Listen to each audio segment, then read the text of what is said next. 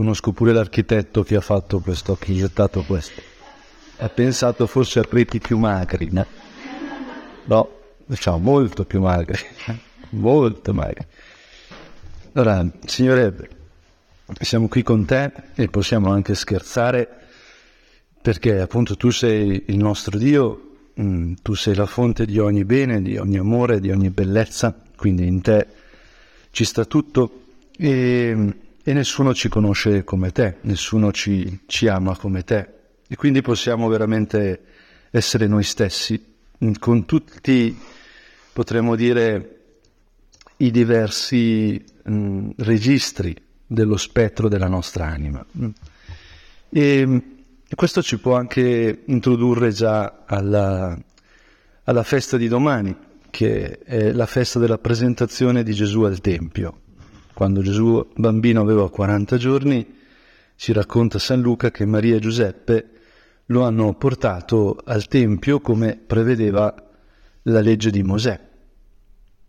Il Signore, appunto, Tu sei piccolino, piccolissimo, 40 giorni.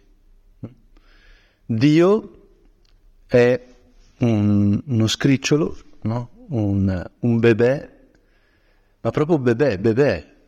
Io non so voi, quando mi mettono in braccio un bambino appena nato, io sempre, prima cosa ho paura di romperlo, diciamo, nel maldestro, di farlo cadere, no? Però mi commuove il fatto che abbia tutto, ha le unghie piccoline, ha le ciglia, no? C'è tutto, può avere più o meno capelli, però è rugoso magari, ma c'è tutto. E quella cosina lì era Dio, il creatore del cielo e della terra. Lui ha fatto i mari, gli oceani, ha fatto le stelle, le galassie.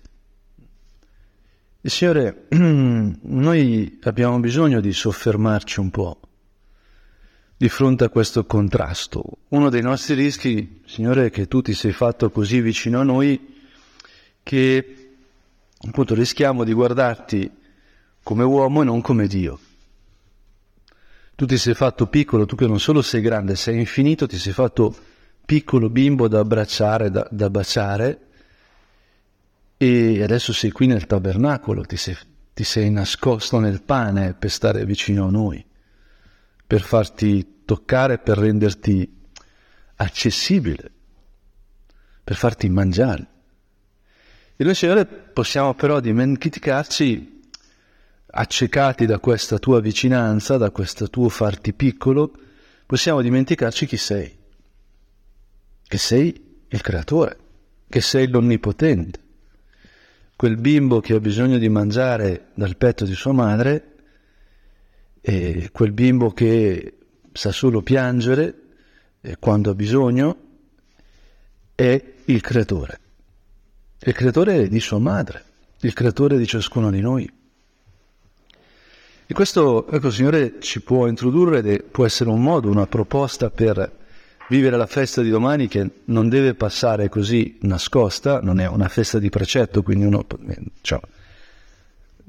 mancare Natale o Pasqua è difficile, no? Cioè uno dice, no, non mi sono accorto che era Natale, cioè ci vuole una mattina, se sei in Arabia Saudita sì, no? Ma qui a Roma è difficile, no?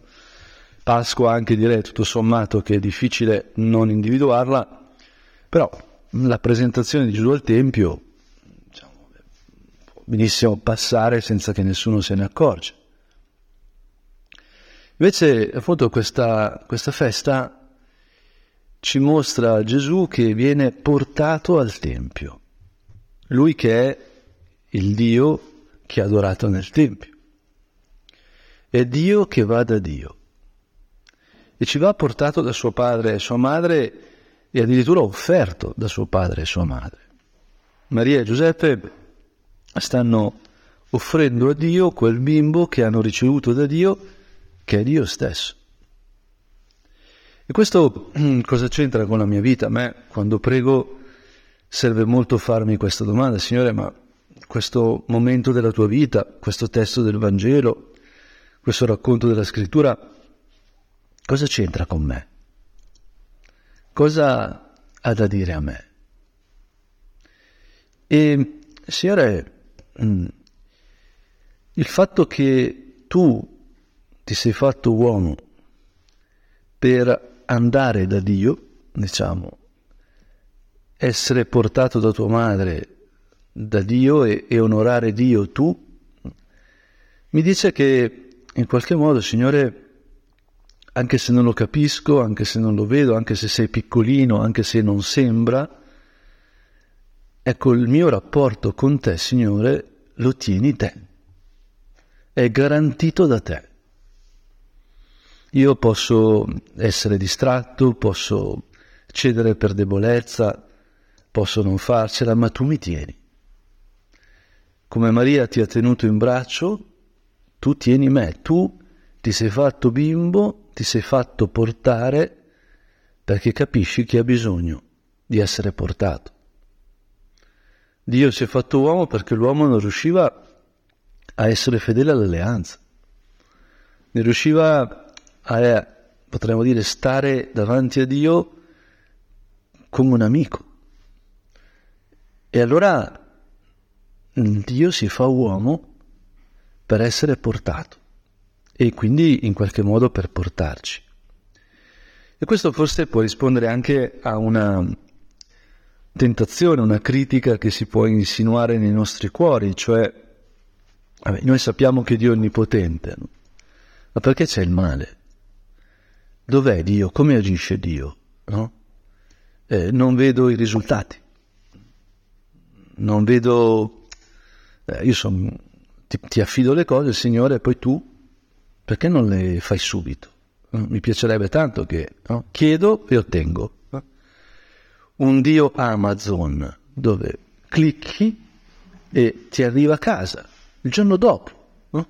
Guarda, Gesù, vorrei prendere 30 lode nell'esame, clic, no? Tac, il giorno dopo ti arriva tipo regalo di Amazon, hai preso 30 lode nell'esame, buono 30 lode nell'esame, no? Cioè. E Signore, invece no, io ti prego e poi non si vede niente.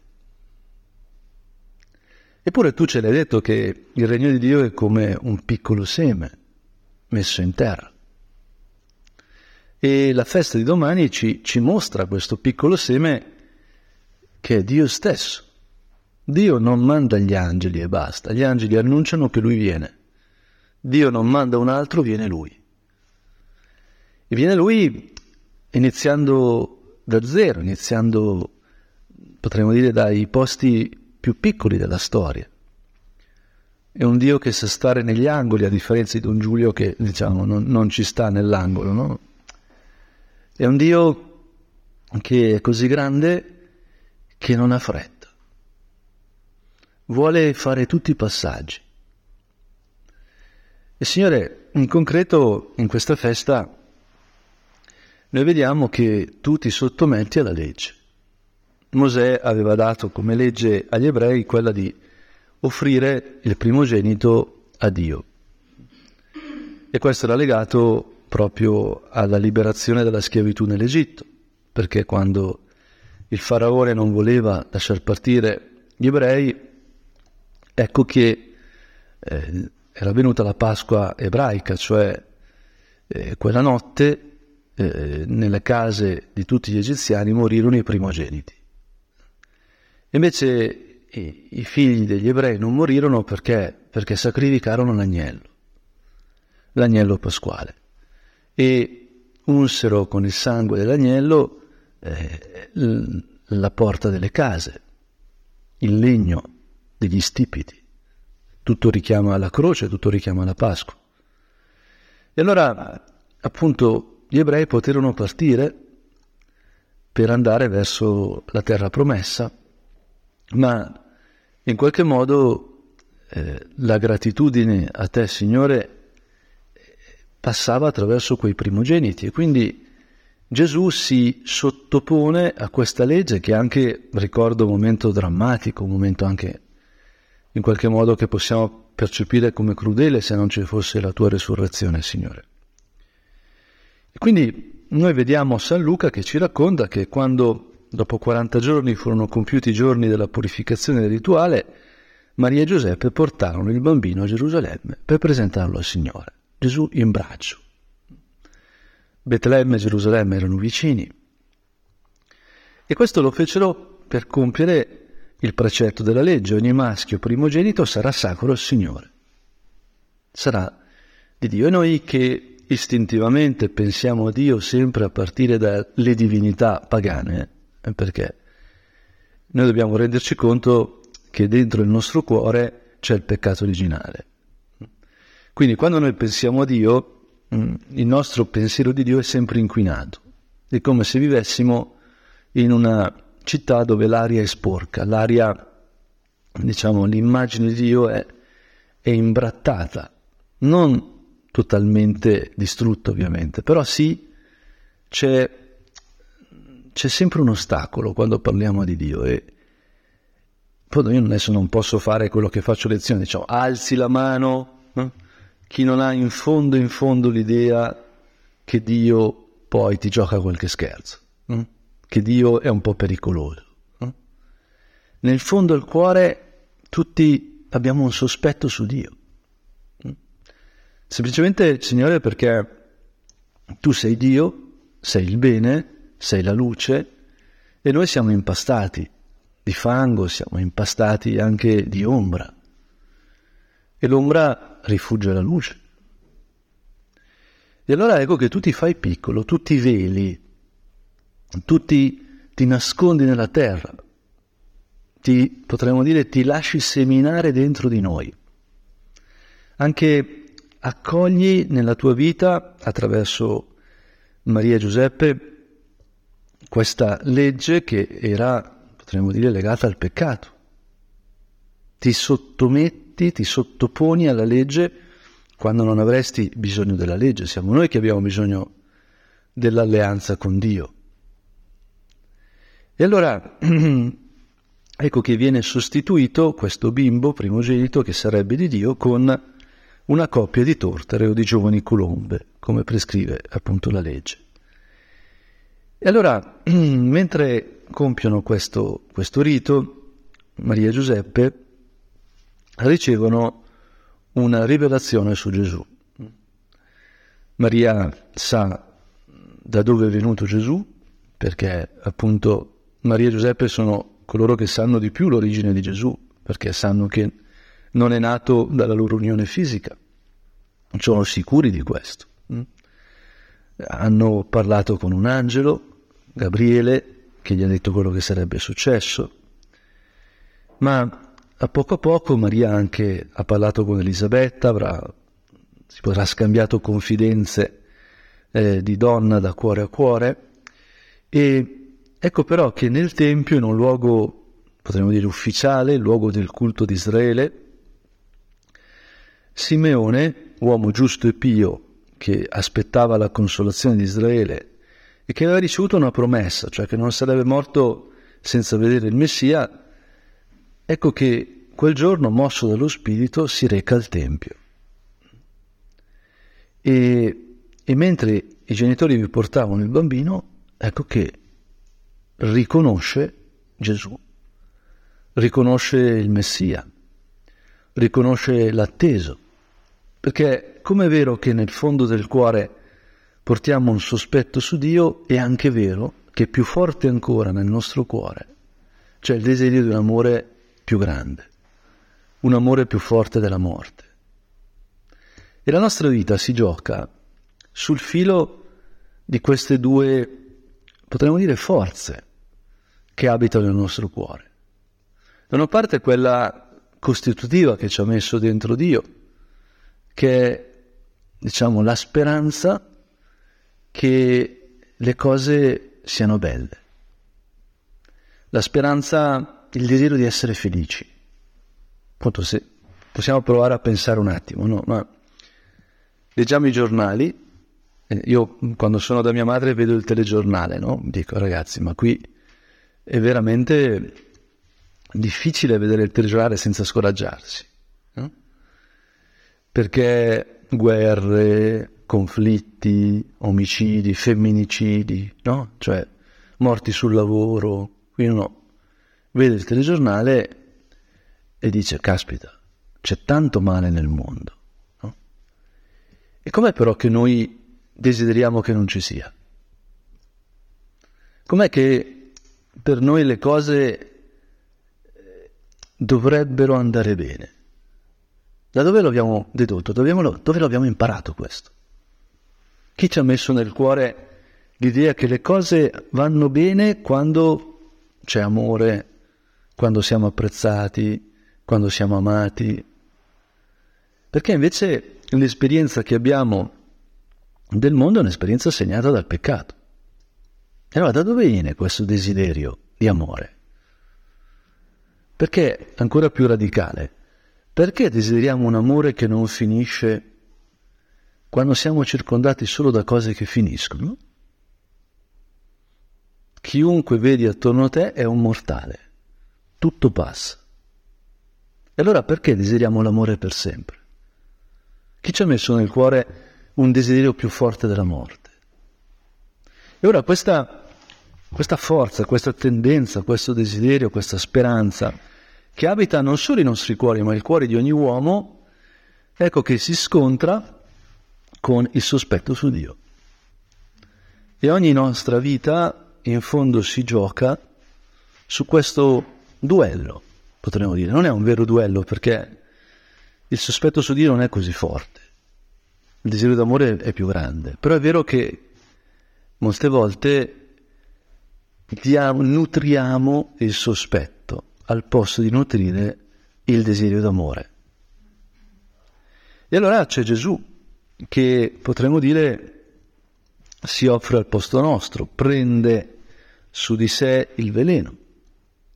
E c'è questo Simeone che ha creduto in quello che lo Spirito Santo gli diceva, che ha sperato.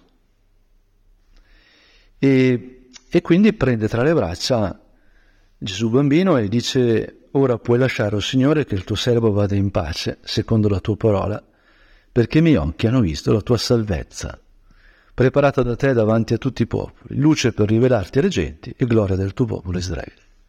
Ora io posso morire, posso andare perché ho visto il Salvatore, perché ho visto che questo desiderio di amore, questo desiderio di bellezza, vince, perché ci sei tu che ci assicuri la vittoria sul sospetto, la vittoria sull'idea che Dio in fondo non mi ama, che Dio non è onnipotente, che Dio non arriva. E quindi, appunto, mi tocca anche come sacerdote, perché i sacerdoti tutte le sere prima di andare a letto recitiamo questa preghiera nel breviario. Ed è bello che sia ogni giorno, cioè ogni giorno io dico, ora Signore puoi lasciarmi andare. Ora non ho più bisogno di aspettare ancora, perché ti ho visto, perché oggi sei stato con me, Signore, perché oggi, adesso, qui, sei con noi. E quindi questo desiderio d'amore, di un amore più grande, un amore più forte della morte, è vero, ha ragione l'amore, non il sospetto. E questo non avviene, potremmo dire, senza un po' di dramma, perché nel momento in cui Simeone parla, anche, cioè, una cosa misteriosissima, cioè un po' terribile anche, perché Simeone benedice Maria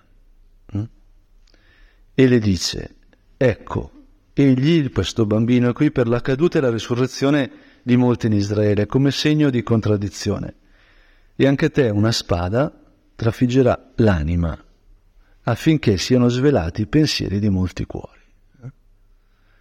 Ogni tanto viene a dire, Signore, le tue benedizioni tienitele, perché sono così, cioè non è molto simpatico. Invece questa frase, se tiriamo il filo, ci rivela proprio che Dio sta agendo a suo modo, a suo ritmo, in profondità.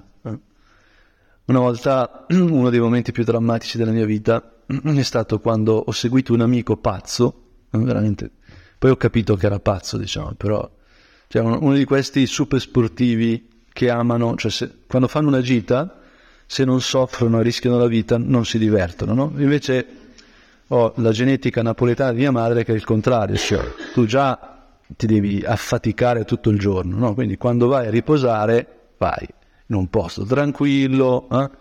Cioè non so, cioè, uno dei miei posti preferiti, Porto Selvaggio in Puglia, no? Dove c'è una pineta, un mare stupendo, ci sono le amache in dotazione della pineta, no? C'è una cosa, il paradiso per me, no? Tu stai lì, nuoti, poi non andare, come in questo caso, a fare una gita per riposare alle risorgive del Ticino.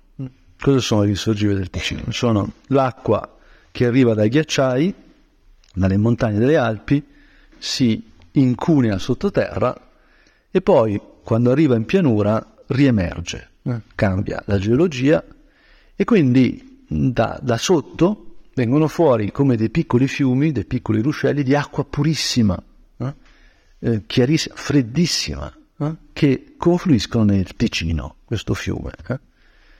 Ora, il gioco, il divertimento, io non l'ho ancora capito del tutto, era mettersi in queste cose, quindi coi piedi gelati, con le zanzare che ti pungevano, e arrivare al Ticino seguendo queste cose, no? Ah, per me è ancora un po' traumatico, diciamo. Intanto eravamo in tre nella gita, quando vedo l'altro, non il pazzo, diciamo, ancora ci grattiamo e ci ricordiamo la gita, mai più, vero, mai più, cioè manco morti, no? Cioè, siamo sopravvissuti, mai più una gita con lui, no? Perché abbiamo un concetto di riposo e divertimento chiaramente divergenti, no? Allora, però ecco, l'idea di risorgiva è molto interessante, perché non vedi niente, però a un certo punto da sotto viene fuori l'acqua pura. E questo, se noi leggiamo la scrittura, per esempio se leggiamo la Genesi, ecco che lo vediamo fin dall'inizio, perché sappiamo che tu, Signore, hai creato ogni cosa, l'hai tratta dal nulla, e hai tratto noi dal nulla, e ci hai dichiarato buoni, ci hai fatto e ci hai contemplato e hai detto: è bello che esistano, è bello che il mondo sia. Anzi, quando hai creato l'uomo e la donna hai detto: è molto bello, è molto buono che il mondo sia, perché ci sono l'uomo e la donna. E poi però c'è stato il peccato originale. Adamo ed Eva hanno fatto spazio nei loro cuori al sospetto, hanno iniziato a pensarsi indipendentemente, a prescindere da questo dono che avevano ricevuto e che in fondo ci costituisce. Noi siamo dono di Dio, siamo parola di Dio. E quando questo è successo, ecco che in qualche modo abbiamo iniziato a ospitare dentro la nostra vita anche la morte, anche il nulla, il sospetto. E poi, per giunta, c'è una cosa molto profonda, cioè noi siamo stati tratti dal nulla, perché la parola di Dio ci ha tratto dal nulla. Questo vuol dire però che siamo fatti per l'infinito, questa parola ci attira verso la vita, ma noi serbiamo in un certo senso una memoria del nulla dentro di noi. Quindi abbiamo la tentazione di tornare verso il nulla, e questo purtroppo con il nichilismo realizzato nel quale siamo immersi lo vediamo. Oggi il nichilismo non è un'idea, non è una teoria, diciamo, di alcuni intellettuali, non sono i libri di Nietzsche. Il nichilismo è realizzato, non nascono i bambini, e gli anziani muoiono da soli, ci sono le guerre in corso, si uccidono tantissimi aborti, 42 milioni di aborti dall'altro anno, no? Cioè il nichilismo è una cosa che si tocca con le mani, e noi... E questo è possibile perché abbiamo una memoria del nulla, e quindi abbiamo la tentazione di rivolgersi verso il nulla. Ora, quando questo succede, Adamo ed Eva iniziano a litigare, si nascondono davanti a Dio, si vergognano di se stessi. Ma come ti ha fatto Dio, tu ti vergogni di te stesso, no? Allora Dio maledice il serpente che ha fatto questo, quindi è il contrario. Simeone benedice Maria, qui Dio maledice il serpente, no? E gli dice, ovviamente non bisogna guardarla, degli amici chiamano i serpenti, qualcuno che ce li ha pure, cioè non è una cosa da WWF, cioè questo è, il significato è più profondo, no? Non è dire, allora i serpenti sono brutti, no? Dice, beh, a me non è che piaccia, no? Però voglio dire, poiché hai fatto questo, maledetto tu fra tutto il bestiame, fra tutti gli animali selvatici, sul tuo ventre camminerai, polvere mangerai per tutti i giorni della tua vita. Effettivamente, strisciare non è l'ideale, diciamo. E qui c'è il punto che illumina, a mio avviso, anche la presentazione. Io porrò inimicizia fra te e la donna, fra la tua stirpe e la sua stirpe, e questa ti schiaccerà la testa e tu le insiderai il calcagno.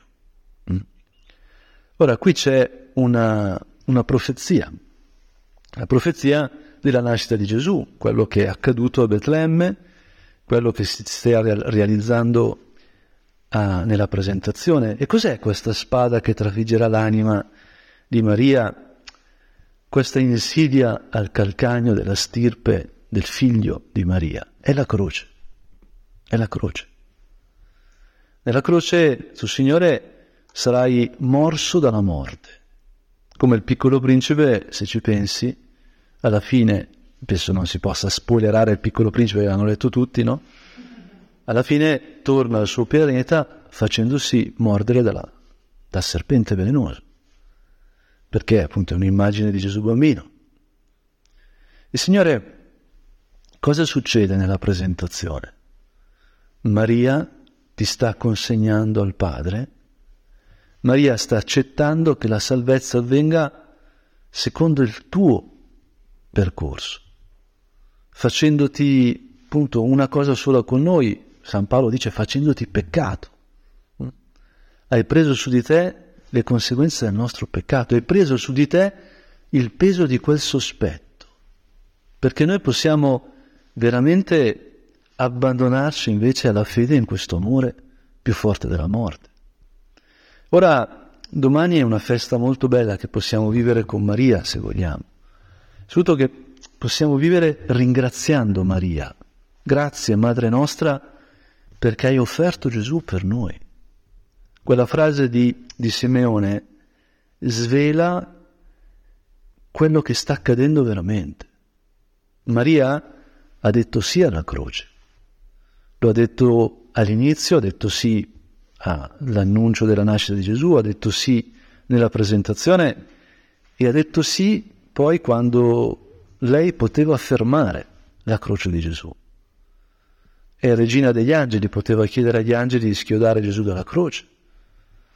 Non solo, questa è una delle cose più belle che riguarda Maria, a mio avviso, cioè Maria è creatura, deve a Dio ogni cosa, come ciascuno di noi. Quindi noi abbiamo un debito infinito con Dio, non lo possiamo ripagare. Però, a differenza di noi, Maria è madre di Dio. Quindi Dio, come uomo, Dio che si è fatto uomo, ha un debito con Maria incolmabile, perché io non posso pagare a mia madre la mia vita. Io ho ricevuto la mia vita in dono da mia madre. Sono costitutivamente debitore di mia madre. E quindi Maria come creatura deve se stessa a Dio, ma Dio come uomo deve se stesso a Maria. Ora, se Maria avesse chiesto a Dio di fermare la passione, Dio, sono convinto, l'avrebbe ascoltata. Ma Maria ha detto no, la salvezza deve avvenire come vuole Dio, non come voglio io. Dobbiamo lasciare che questo seme cresca, che questo sospetto venga sradicato da dentro tutti i cuori a poco, prendendone il peso. E allora ecco, Signore, il tuo non rispondere come Amazon, questa tua onnipotenza strana, che agisce nella storia, agisce lenta, è veramente vita che sta curando la ferita. E questo lo dobbiamo a te, Signore, figlio di Dio che ti sei fatto uomo, ti sei fatto noi, e lo dobbiamo a tua madre, che nella vita ha detto solo sì, ma non perché era insicura, non perché era remissiva, ha detto sì sapendo, vedendo, scommettendo sul tuo bene, su questo amore che tutti in qualche modo a livello di desiderio portiamo nel cuore. E quindi lei ci può veramente indicare sempre la via, anche in ogni situazione concreta della nostra esistenza, per far vincere in questo duello che avviene nei nostri cuori la speranza del bene. Ci può rafforzare sempre nella verità di questo amore grande, amore più forte della morte.